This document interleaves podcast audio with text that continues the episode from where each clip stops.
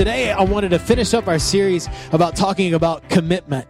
And uh, not necessarily our commitment. A lot of times in church, when we talk about commitment, we're talking about our commitment, right? We need to be a committed people. Come on. We need to be people that love the Lord. We need to be committed to church. Come on. Are you with me? Uh, Paul said to not forsake the assembling of yourself together. We, we need to be committed to that. We need to be committed to the Lord in our, in our daily time and not just a, a specific time of the day, but every moment of the day. Come on. There needs to be a commitment on our part. But that's not really what we're focusing in on today. We're focusing in on the commitment of Jesus. If someone came to me and they said, Josh, what is love? If someone said, man, what is love? How would you describe love? I think the greatest word, if you could say one other word that, that would, that would describe what love is, I would say that love is a commitment.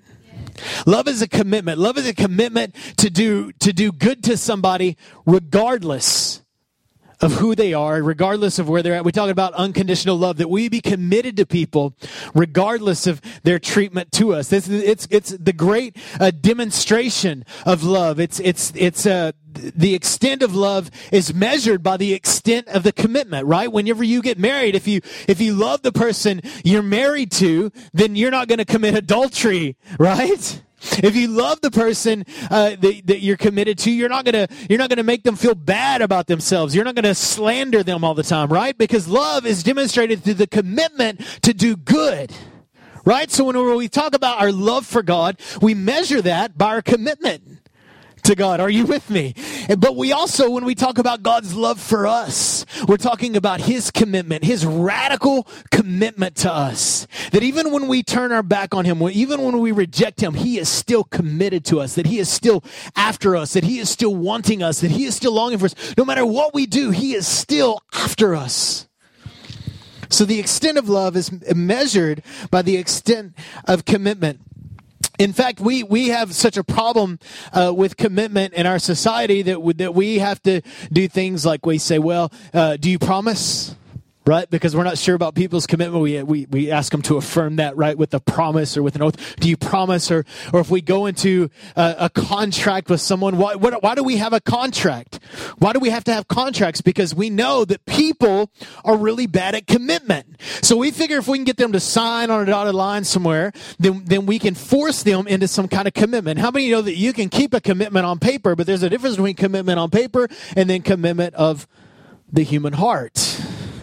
And so this is what Jesus came and he exposed the, the religious people. He said, Man, you're super devoted to me on paper, but your hearts are disconnected. These people honor me with their lips, but their hearts are far from me.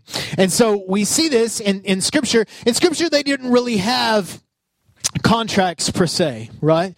They had what's called covenants. And we're going to talk a little bit about covenant today. And, and a covenant is, is what God has for us. And we know in scripture, the scripture is broken down in the Old Testament and the New Testament. We call it the Old Covenant and the New covenant, right? God had a covenant with his people that if they did all these things, if they kept all these obligations, if they did all these things, then God would fulfill his end of the bargain and be committed. It was a covenant. It was an agreement that God had between man. And then when Jesus came, Jesus came to establish a new covenant, right? A brand new covenant. And in the series, we've been looking at Revelation, and I, and I want to I want to revisit Revelation chapter four. We we visited this a few weeks ago, and it says this when John has this revelation, this great revelation of Jesus. And again, the book of Revelation is not the revelation of the end times right? It's the revelation of Jesus. This is what it says. So when we read the book of Revelation, we're looking for Jesus. We're not looking for the Antichrist. We're looking, what does Jesus look like? So when, when, when uh, uh John has this revelation, he says, I was in the Spirit, Revelation chapter 4, verse 2. He said, there was a throne set in heaven, and the one on the throne and it says that he was like jasper. And we talked about that several uh, weeks ago that, that jasper is a multifaceted stone right? That it's that it, when light hits it at different angles it's like looks totally different than it did before. Remember we talked about that. And uh, let, let me just say this while we're talking about jasper. If you're bored spiritually it's simply because you're not looking if you find yourself kind of with a wondering heart towards the Lord and you're having a hard time being committed, it's just because you're not gazing at Him. You're not looking at Him deeply enough because He is like Jasper and He is absolutely fascinating. He's the most fascinating, uh, being that you'll ever look upon. It, you, we go to a movie, we pay all this money to be entertained. Listen, you want to be entertained? Get in the presence of Jesus and allow the light of revelation to hit him and to strike your life. You will be blown away. If you think prayer is boring, you're doing it wrong. Prayer isn't boring. If, if the prayer is boring, it's because Jesus isn't in your prayer time. So get in your prayer time and seek Him. Come on. Ask Him to fill you with His presence. So he says this. Then he says that he was like sardius stone, which sardius was a red stone. We talked about passion. Uh, and then he says there was a rainbow on the throne. And what is a, rainbow? A rainbow is a symbol of covenant. And then he says, and then I saw him and he was like emerald. And emerald is, is green. And that is a, a color of, of, of mercy. It's a color of his graciousness. So when we see Jesus, we see all these things. We see he's a passionate lover. We see that he's a fascinating lover. We see that he is is a gracious and tender lover, but we also see that he is Jesus of covenant, that he is a man that a rainbow surrounds the throne. What is the rainbow? It's saying, man, I am committed to you. I am committed to my people. He is Jesus the man of the new covenant. Hebrews chapter 6, if you guys have your Bible or you want to uh, tune into our, our website right there, we have the notes for you. You scan the seat back in front of you, or you can just uh, go to the notes section on our webpage. Hebrews chapter 8, verse 6. Jesus, our high priest, who has been giving a ministry that is far superior to the old priesthood. For he is the one who mediates for us a far better covenant. Everybody say it's a better covenant a better covenant with God based on better promises. If the first covenant had been faultless, there would have been no need for a second covenant to replace it.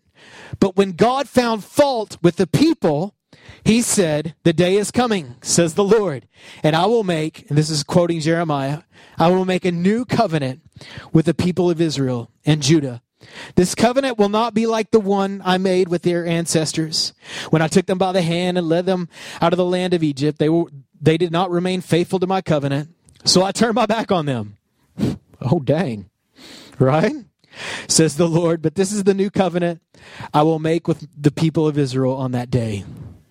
I will put my laws in their minds and I will write them up on their hearts. I will be their God and they will be my people.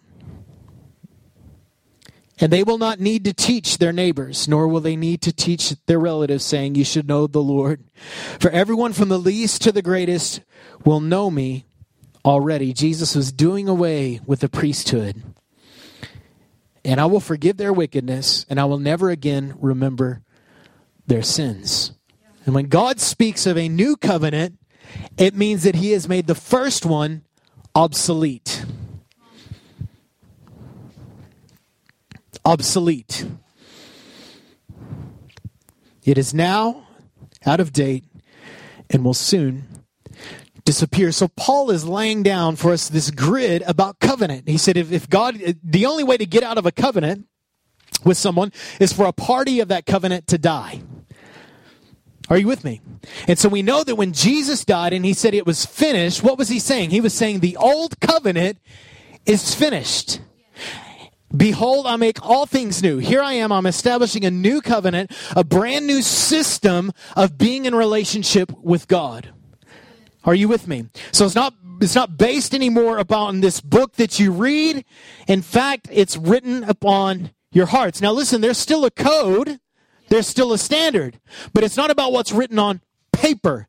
It's about what's written on our hearts. It's the Holy Spirit.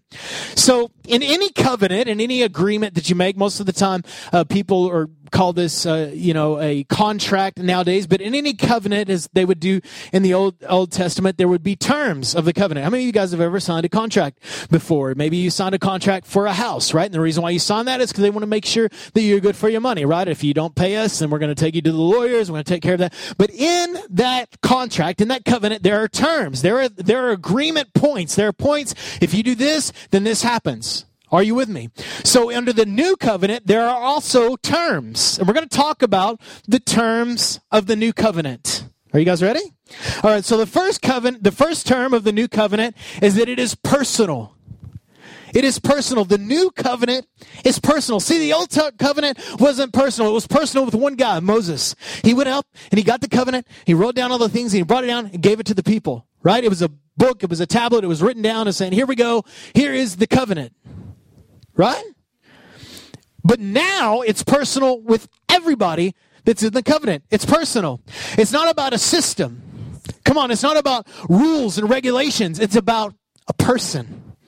It's personal. Hebrews chapter 8 verse 10, we just read it. I will be their God and they will be my people. Under the new covenant, we have a personal connection with God. We are his, but he is ours.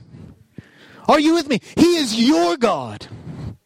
Come on, he's not just God who's far off and distant and hiding. He's your God. He's a personal God through Jesus. Song of Solomon, uh, chapter 2, verse 16. And then again in 6 3, he says, I am my beloved's and he is mine. This is what the, the woman says to our lover. And this is the relationship that we must enter into with Jesus, that we are just responding, that he's, that he is saying over us as our lover. He's saying, you are mine. And we're saying, yes, yes, and I am yours. I am yours, Jesus. It's such a pleasure to be yours because you are mine and we have have this connection. We have this relationship. We have this bond together. And we look throughout scripture and we see that it was personal with some people. We see it was personal with Adam. When Adam sinned and Adam blew it, God said, I'm going to make it personal. I'm still going to show up in the garden and I'm still going to provide for him. And then God, we know that God, uh, after he sinned, that God slaughtered the animal, right? And God made clothing for Adam to cover up his shame. We see it when, when Noah, I guess the Noah movie just came out or it's about to come out, but I, I think it's supposed to be a little bit different than scripture. I don't know. I'm still going to go see it. It'll probably be awesome. Uh, probably won't be real scriptural, but I'm sure it'll be really cool because Russell Crowe's in it. So, you have Noah, and then Noah's the only one that like that could hear from God. He's the only one that really had this connection with God. And then God, we know that God saw wickedness was on the earth, and it says that it hurt God's heart, that God's feelings were hurt. I mean, it takes a lot to, to offend God to that level. And he said that the earth was full of wickedness and the heart of God was broken. So God said, I'm going to just do away with everything. I'm going to come and I'm going to flood the earth and clean everything out. But I, am going to find uh, somebody for me righteous. There he is, Noah. And so we know that we know the story of Noah and he put the animals to preserve uh, the animals on the earth. We know that he put uh, his family on the boat basically to repopulate the earth. And then God destroyed the world because it was full of wickedness. And then we know that at, when, when Noah got out of that ark, that God provided a rainbow in the sky saying, I am the God of covenant. I will not again destroy the earth like this. We see it with Abraham.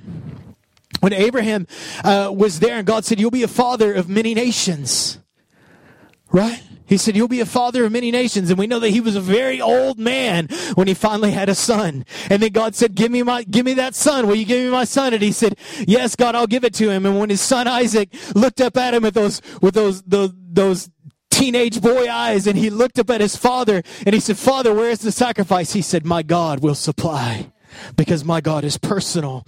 We see this in, in, the, in, the, in the life of David with the Davidic covenant. Whenever David has the, the desire for the temple and the presence of God, we see with the children of Israel that God was personal to come and visit them, to lead them, to, to lead them by a cloud by day in the desert, to lead them by the fire at night. We see that God is a covenant, a personal covenant God. And let me tell you today that it's personal with you. This covenant that he has, he is a covenant keeper, but he is personal. He's all about being real to us. Romans chapter 5, it says, But God demonstrated his own love for us in this while we were yet sinners, Christ died for us. When you were a sinner, when you were wicked, Jesus took it personal. And he said, I'm going to go and I'm going to provide a sacrifice. They're sinners. They're, un, they're, they're, they're, they're, they're totally ungodly. They don't deserve this, but I'm going to do it anyway. I want them. He made it personal. And let me just say this that God has already given you his best. We seek life, man. We go through like, God, I just want your best. God, I just, listen, God already gave you his best. Are you with me this morning? God has given you his best in Jesus. Is it enough for you? Listen, it's so personal. God is so personal that he gave us a name to call him. We see in the in the Old Testament that that, that many people would refer to God as it, we have we have letters for it. We don't even have vowels because it's it's like it's like it can't even be described in words, but it's Yahweh, and we call it Yahweh. And some people have come along and they say, well, it's Jehovah, and that's kind of way we translate it in English. But Yahweh is actually not even an actual word; it's more like a breathy kind of sound. Yahweh. And God said, I will make covenant with people, so I will give them a name to be in agreement with them. Are you guys with me? So he's not just God that's kind of abstract. I'm personal enough to give them a name to identify me with. Come on, are you with me? And so that is his covenant name. It's Yahweh. And he says, listen, I, I will, go into covenant uh, with you. It's like, it's like his signature. Are you with me? And so according to that leads us to point number two is that the new covenant, the term of the, the new the new covenant is that it is promise filled. The new covenant is promise filled. And it is promise filled because his name is Yahweh. Because his name is Yahweh. Hebrews 8 6 says the, the covenant of which he is mediator is superior to the old one because it's f- founded on better promises. It's founded on better promises. So we see these eight compound words in the in the Old Testament that God is uh, God is referred to when it comes down to being a promise filled. It's, it's when we are in need, He is Yahweh Jireh, the God who provides. We see that, that whenever we are overwhelmed and overcome and feel like that we don't have victory in our life, He is Yahweh Nissi, that He is God, my banner, that He is the one who comes and gives me victory. When we are sick and diseased, He is Yahweh Rapha, the God who heals. When we are shaken and our world is crumbling around us, He is Yahweh Shalom, the Lord is my peace. When we are lonely and afraid and lack courage, He is Yahweh Shammah, which means the Lord is there. When we were sinful and we were full of corruption and shame, He's Yahweh Tsidkenu, which means the Lord is my righteousness, because He is Yahweh Sabaoth the, the, the Lord of hosts, the Lord Almighty. Listen, this same God who we, we look at these eight different uh, compound words of his name being associated with these promises. This same God in the Old Testament that, that we would refer to these names in Hebrew is the same God in the New Testament.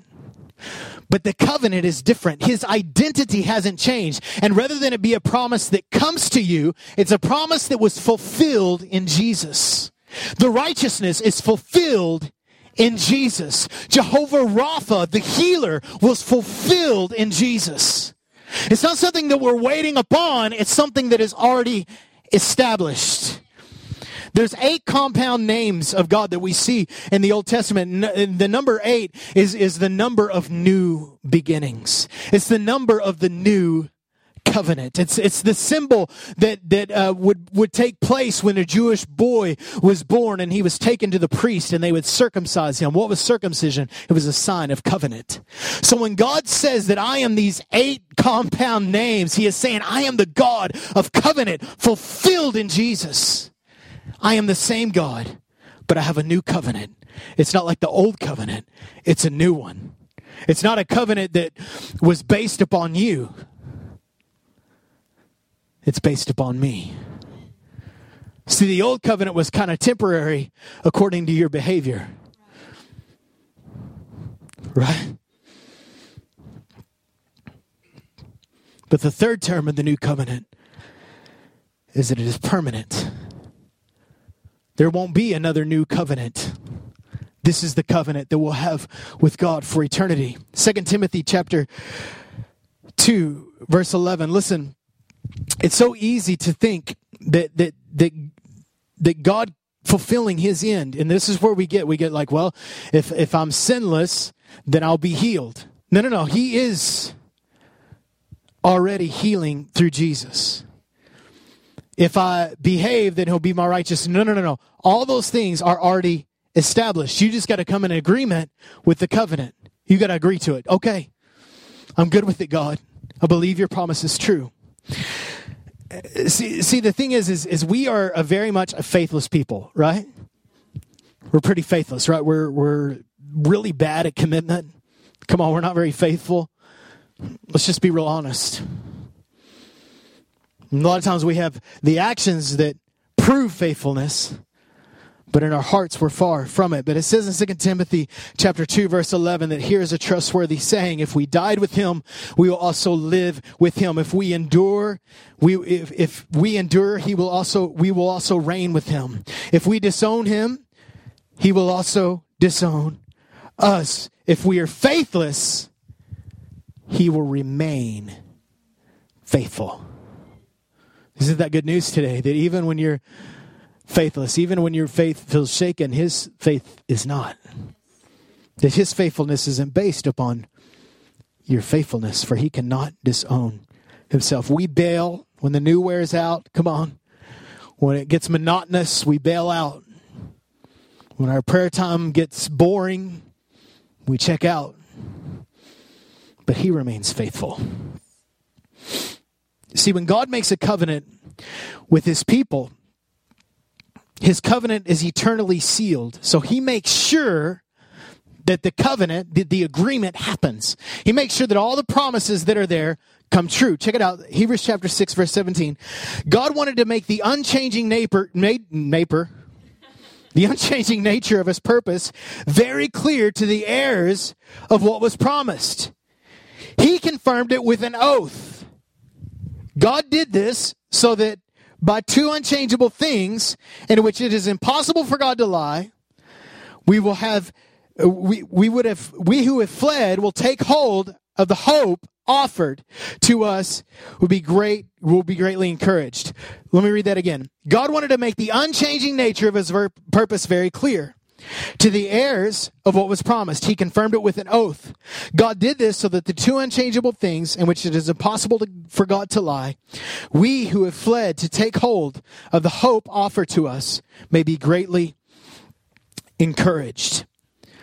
Listen, one of the things, there's two things that it's, that, that, that is impossible for God to do.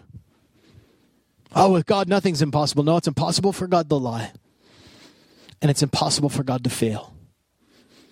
It's impossible. It's impossible for God to fail you. It's not in his nature. It's not in his capacity to fail. It's in us. We have sinful nature. We fail. We screw up. We blow it. We're uncommitted. We're unfaithful. But it's not in his capacity to fail you.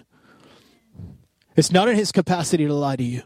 Either God's word is true, either his promises are true and just, and we trust in the character of Jesus, or they're not true. Either they are or they're not. It's not like, well, maybe. No, no, no. It is or it isn't. It's the truth or it's a lie. And it's permanent. It's eternally, eternally binding. Y'all are out today? So it's personal, it's promise filled, it's permanent, and it's perfect. God's covenant towards us is perfect. It's perfect. It's absolutely perfect. Hebrews chapter 8, verse 7. For if there had been nothing wrong with that first covenant, no place would have been sought for another. But God found fault with his people. See, the whole reason why the old covenant was imperfect was because of people. It wasn't because God was imperfect or because what God said was imperfect, but it's because it was based upon human condition. So in the new covenant, God said, I'll send Jesus. I will send Jesus, the perfect lamb, to be the final sacrifice. It will be perfect because it will not be based upon man. It will not be based upon their behavior. It will not be based upon their lust or their thoughts or their ability to be commit. It'll be just based in the man Jesus. And all they have to do is just say, yes. It sounds like the gospel. That's the gospel. It's good news. You suck. You blow, right? You, you, you blow it. You blow it every time, right? We do, right? We're not good at commitment. But Jesus is absolutely good and perfect. We blow it every time. But this new covenant is perfect because it's not about you, it's personal, it's about Him. Perfect not because it's about you, but it's about Christ in you, the hope of glory. It's not rooted in our ability to commit like the old covenant. The old covenant was all contingent upon the behavior. If you do this, if you do this, if you do this, if you do this, if you do this, if you act this way, if you behave, this will happen. But it's rooted in his commitment to us, a God who cannot fail. And we come in agreement. Listen, there's standard. Come on, are you with me? It's still a law written on our hearts. Come on, are you with me? There is a standard,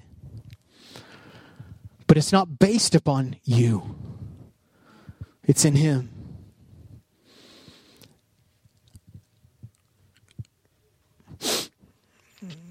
And number five, we're going to skip that verse there. Number five is it's paid for. The covenant is paid for. It's paid for. Jesus paid for it. In, in the Old Testament, I want to illustrate with you guys for just a moment the way that blood covenants worked. Okay. Now, the, the covenant that we're in, the new covenant we're in, it's actually a blood covenant. And so, what would happen, the, the word covenant actually means, uh, the actual Hebrew word is berith, which means a solemn binding agreement made by the passing between two pieces of flesh. So, what would happen is if I said, Nathan's going to come up here and help me, uh, and uh, what would happen is if I said, "Hey, um, I need to go into covenant with someone. If I if I die, someone needs to take care of my my family, my children," and so uh, so I'd have to have great confidence in a man to be able to do that. And so if if uh, Nathan and I said, "Hey, we're going to go into covenant with one another," then what we would do is we would go out in a field somewhere and we would take a sacrificial lamb. We would take um, a, a, piece of, uh, of sacrifice, something that, that, that was costly. We would probably go in together and, and purchase this lamb. And we would go out into a field somewhere and we would, we would rip open, we would cut open, kill, murder this animal, slaughter it, cut it in two, and lay two pieces of flesh on the ground. All right? And so what we would do is we would, the flesh would be on the ground here, and we would start off back to back, and we would lay the flesh on either side of us. And then we would walk like a figure eight. You walk around that way, and we'll, we'll walk around this way. We walk like a figure eight. And as we began to walk, the, our backs were no longer turned to each other, and we would walk in between the flesh. We would pass in between the flesh. Now, a lot of people believe this is a little bit kind of sketchy. Some people believe that at that time that, that there would be like a cutting on the hand and we would, we would cut one another's hands and we begin to shake one another's hands like that. And what would happen is the blood would begin to mix. I mean, guys, when I was a kid, we used to call it blood brothers. And we, we, we would do that. And we get that from this practice. And when we did that, what we were saying in our covenant is we were saying, what is mine is yours, and what is yours is mine. So if I go out to battle and I die, everything that I have belongs to you. Not only the rights, but also the responsibilities. Right? And then we are in covenant. Notice that when we started off, we were back to back. No connection. See, a lot of people love relationship with God like this. Easy enough to touch, but no real connection. But God wants us face to face, heart to heart. That we be right there. Thank you. That's okay.